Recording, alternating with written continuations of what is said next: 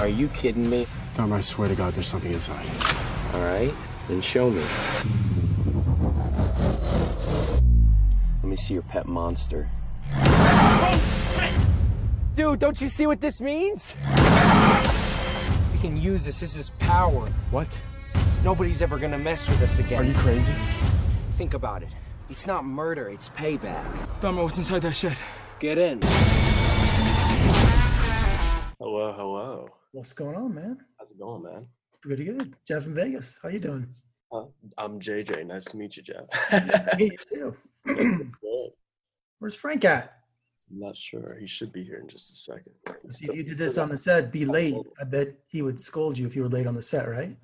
Oh, he absolutely would. I, I mean, there there was one day I was sleeping in because we were working so late the night before. oh no, really? Oh my god. Yeah, I remember I was getting calls like minutes before I was supposed to get in the car, and they were like, "Where are you?" And I was like, "I'm so sorry. I just give me give me two minutes." That's funny. That's crazy. Well, man, this thing's gone viral. I mean, everybody's talking about the shed. I mean, Sh- Shudder's just kicking ass, you know, during the COVID anyway. Yeah. You know, from all these movies, you know, but just like every time there's a movie that comes out, it's just people are going crazy for it. I mean, everyone's asking me about the shed, you know. the Shudder is going to be such a great home for the shed. Like I'm so Yeah. excited that we got it on this platform finally because it was on Amazon Prime for a long time. Uh, Oh, we, got lost probably. Yeah, yeah. yeah, so no, we shot it back like 2018 or whatever it was, but so it's been a little while. But now it's got Shudder, so so I'm stoked. awesome. Yeah, yeah. No, I'm glad you like it. I'm glad you're. Oh, it's killer. It is literally. I think Frank's here. Frank, you here? What's going on? Uh, Frank? yeah, I think I am. the voice. Welcome to the party. I can't. Hold on. I think you had video on the bottom left there. There he is. yeah. Hey, what's going on, Frank? Let me fix my eyebrows. You look good. Anytime I'm on camera with uh, JJ next to me, I feel so ugly. he's such a- I should have got my hat. I got one too. I got a bunch of those. nice. How's it going? It's going great. Thanks for joining me today, both of you. This is this is a total thrill. I really enjoyed the film, and like I was just telling JJ, everybody's been asking me about it. So I've been talking to Shudder to get you guys together. Uh, so thanks. Yeah. So let's start. You know, a hunter gets bitten by a vampire, runs into a shed to avoid the sunlight. Soon discovered by a teenager. Frank, this sounds like a country version of Fright Night. uh, a lot of people have said that actually. Yeah. Um, yeah, I like the. I, I'm totally cool with the Fright Night comparison for sure. It was certainly one of the influences on the film um, in terms of the you know teen boy versus vampire, one way or another. Um, so yeah, that's pretty pretty on point. And JJ, tell me how you got the part of Stan, and did you do anything to get Frank's attention? Not not nothing crazy. Um, I think there were three scenes I taped from LA. He was over on the East Coast.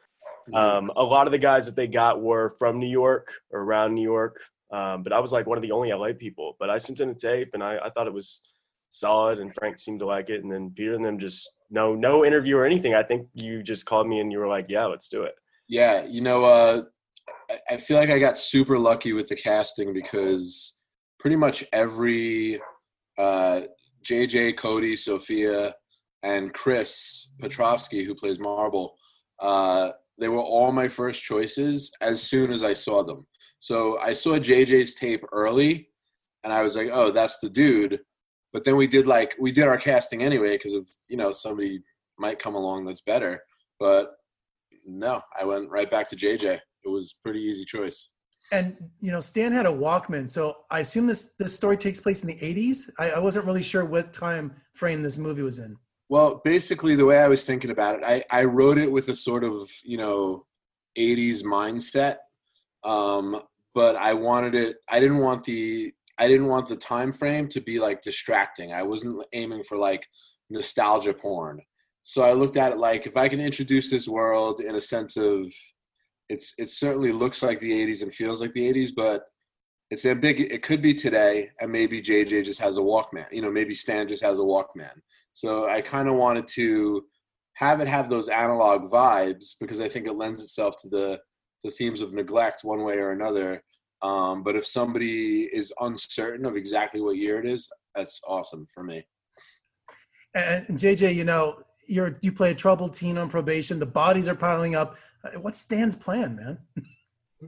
Well, Stan's uh, he he figures it out. I'm not sure if he has too much of a plan, um, but yeah, no. It, I mean, the circumstances are absolutely absurd, absolutely insane. So you just you play it as real and as grounded as possible. You know.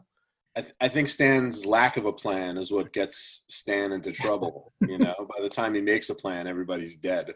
And Frank, I noticed the grandfather had dog tags around his dirty wife beater tank top. Was that kind of a nod to veterans, or what was that? Uh, I don't know. I just uh, when when I when I my father was a veteran, and I don't want you to think that he was like Grandpa at all because he wasn't. Uh, I just uh, I, I, felt like generally uh, to indicate the concept of like one generation versus another. In my mind, when I was writing Grandpa, he was like a World War II veteran, which would put us in the 80s. Um, and to me, it's just the sort of idea of of that World War II generation looking at the let's call them the Generation X uh, kids as like sort of lazy, and it was that tough love and that sort of like very hardened approach to uh, you know discipline and stuff. So for me, it was just getting that sort of rigid character uh, to to help you know inform Stan's character. You know, so we know where Stan is coming from. Getting that that tough love kind of pisses you off and fucks you up. You know.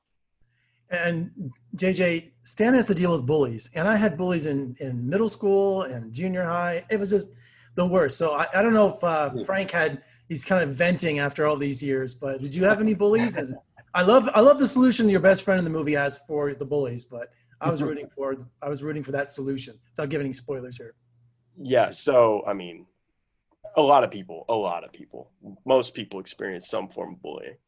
Um, I'm not sure if Frank was too bullied. Frank seems like a pretty tough guy, but like speaking on, you know, Stan's Don't act. Stan's toughness and and his ability to deal with that type of thing, you know, he he keeps his cool. He's got his own his own plan. He's got his own issues he's got to deal with at home. So so the bullying is very secondary. And Frank, finding the right makeup and look for the vampire, I think it looked a little Nosferatu. I mean, is that what you're that you were going for? That kind of uh, the the the ancient vampire in the beginning. I was basically looking for kind of a mix of Nosferatu and uh, and Barlow from you know Mr. Barlow from uh, uh, Tobe Hooper's uh, made-for-TV Salem's Lot. Um, if you read the book Salem's Lot, Barlow looks nothing like that. He's actually more of a Count Dracula type vampire.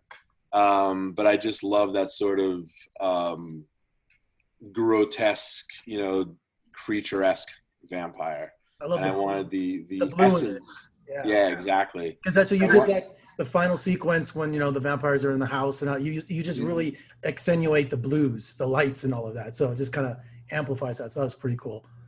Yeah, a lot of my uh, for some reason, if you ever watch any of my other films, like features or shorts, I just for me, horror movies at night are blue. Just, it just feels right to me. You know, so yeah, I like it. Yeah.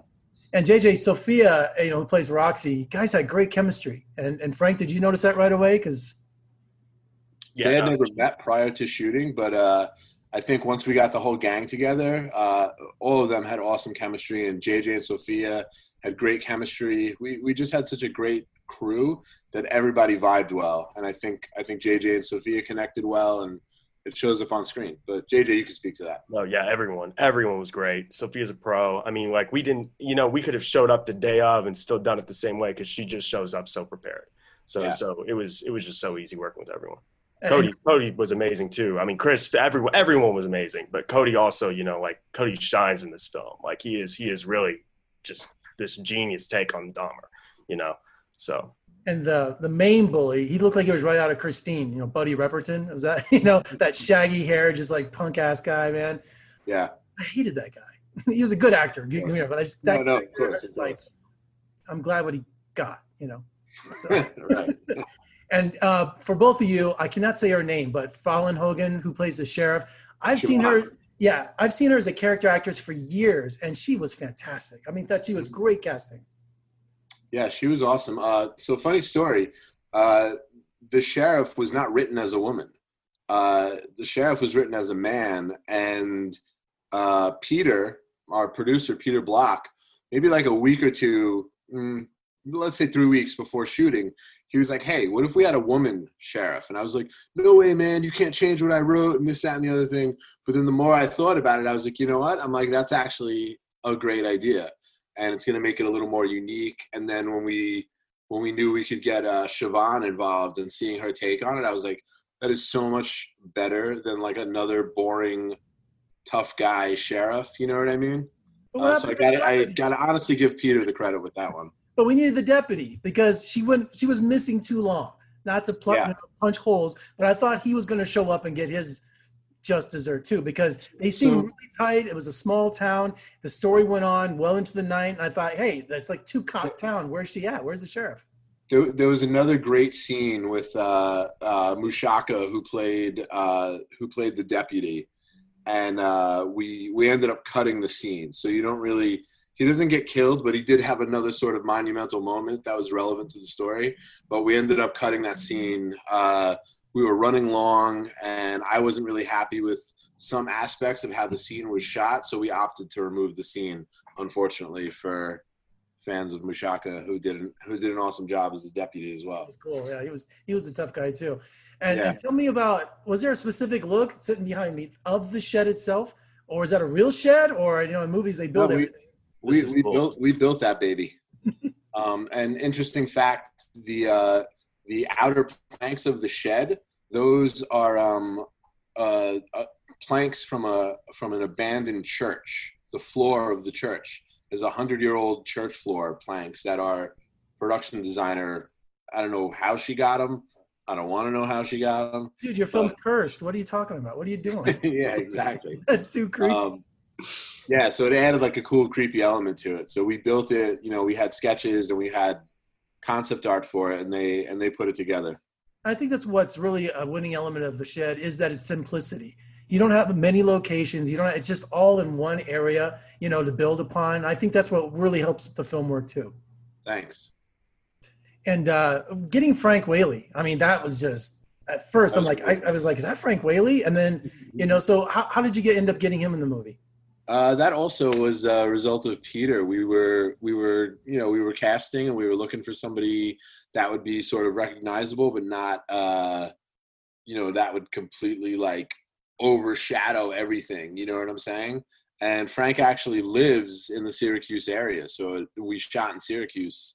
Uh, so it worked out well. Peter was able to connect with him and his people, and he was interested in doing the project, and we had him on, and it was cool. Well, guys, congratulations, man. This was a, an awesome film, and it was just what we needed. You know, a nice, simple, kind of horrific vampire film.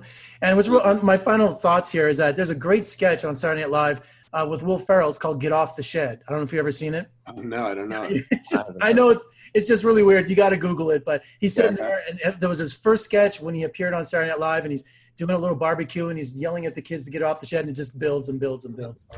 I'm not going to get off the shed. I'm going to tell people to watch the shed. So Good, you should. I will absolutely. And guys, thanks so much for talking to me today. And come visit us in Las Vegas when you have a chance, man. We'd love to have you. I would. I've never been to Vegas, and I would love to come out to Vegas. Come out. Uh, we'll go have a drink. We'll talk some more. And uh, you too, Sounds great. JJ. You're both invited. For sure. Thanks, Jeff. Absolutely. I'm not too far, so I might drive over there. Awesome. Yeah, he's in LA. He can get there quicker.